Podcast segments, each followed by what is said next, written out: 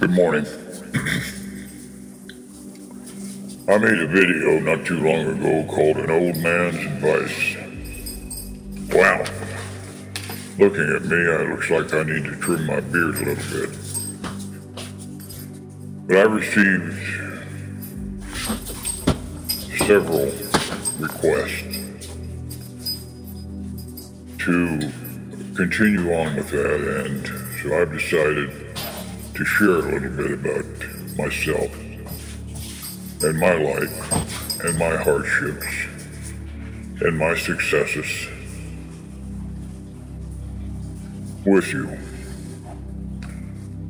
You know, this, this world today is tough. It's tough for young people. It's tough for people that for years have had jobs and security made good money and been able to take care of their families. And some time ago, as you know, jobs were shipped overseas to improve the bottom line of big companies. And I thought I'd tell you a little bit about myself. I, I quit school when I was in the 10th grade. Uh, my mother and father left me standing on a street corner. And so it was up to me to make it. And I had a job uh, working at a Shell filling station. And I went to the owner and I told him my situation. And I was making a dollar an hour and I asked him if I could work more hours. And so I began working 90 hours a week. And during that time, as I've said before, my home was the back of an old car. And I worked my 90 hours a week. And I took my baths in a filling station restroom. And I washed my clothes, my private clothes, in the sink. And once in a while, when I was really hungry, I would go to the grocery store and snitch an apple or an orange. Now, this was in the 50s. Things were a lot different than they are now. And I'm convinced that the owner of the grocery store knew what I was doing.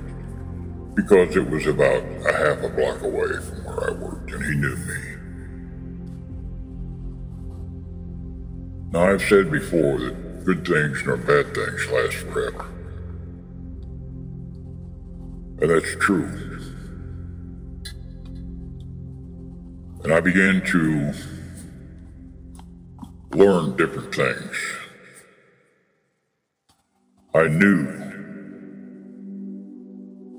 in my soul that if I had nothing to offer, I was as far as I was going to go. Now, unemployment at that time was very high. On the other hand, in the 50s, you could go into a corporation and ask for a job and get it. And after I'd worked 90 hours a week for a long time, I went into the service. I was 17. In the service, I taught myself to read and write. The first book I picked up was a book written by Louis L'Amour. It had 196 pages in it. I'll never forget it.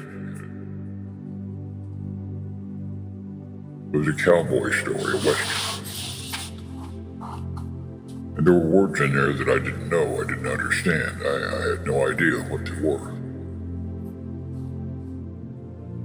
So I got a dictionary from the service library. And as I would read, if there was a word that I didn't understand, I would look it up. And I will tell you now, it took me almost three weeks to read 196 pages. But I read. And I continued to read. And in several months, I was reading two and three books at a time. And I knew where I was in every single one of them.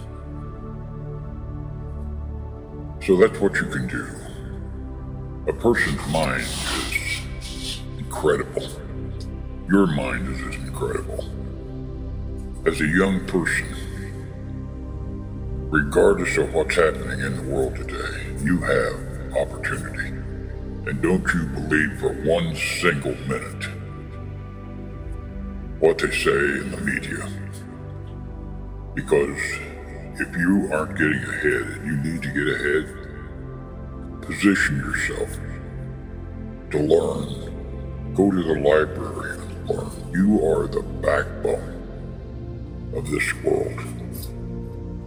Young people, without you, this world is nothing. Nothing. You are the backbone of this world. You are the future leaders of this world. You are the ones that see the greed of the people that are running it now. You're the ones that see the waste of the people that are running it now. We need you. We need your minds. We need your hearts. We need your lives. We need your loves. We need you to care, and I, and I know that you do care. Oh, I see young people stepping on a flag and, and throwing rocks, and rioting. That's frustration. Frustration. It's frustration with the establishment, and I understand it. But that's not you. Don't let that be you. Rise above it. You're better than that. Rise above it. Anyway, I got kind of off track there. But anyway, as I went on and I got out of the service, I had begun to write. And educate myself. I got a little bit of college. And I continued on through my life with that. And you can do the same thing. You don't have to have a doctorate or a PhD, PhD or a master's degree. What you have to have is determination. You have to have an inner will to get things done. You have to have a desire, and I know the desire is there. Because as I said before, without your brains, without your ambition, without your drive, this world will be nothing. Nothing because old people like me die off. I have been successful, not tremendously successful, but I have a decent retirement. I live with my lovely wife in Arizona. I've had financial problems. Everyone has those. Can't stop. You can't quit. You can't say, I'm a failure. You're not a failure. You're not. You're a wonderful, strong, intelligent youngster. Take advantage of that. Trust in God. Trust in yourself. And step forward. Put one foot in front of another. Let me give you an example. I've had a couple of businesses. They weren't tremendously successful, but they were successful. I've written books. I have presently probably 13 or 14 books in publication. My latest is uh, Copper Penny. It's in paperback on Amazon. Look it up. Um, so you can do it. I did it. You can do it. I'm 76, and to, the, to my last breath, I will encourage young people because I love them. I will encourage young people because I know they are the future. You are the ones that must save the oceans. You are the ones that, that must save the air. Because those that are in power, the bottom line, unfortunately for many, many of those in power all over the world, is wealth and power over others. So I'm going to close this now, but I just wanted you to know that people like me, old soldiers, old people, We understand. And as old as I am, I would pick up my cane and defend you to my last breath because I love you. So I'm going to stop now, but just remember never quit. Never quit.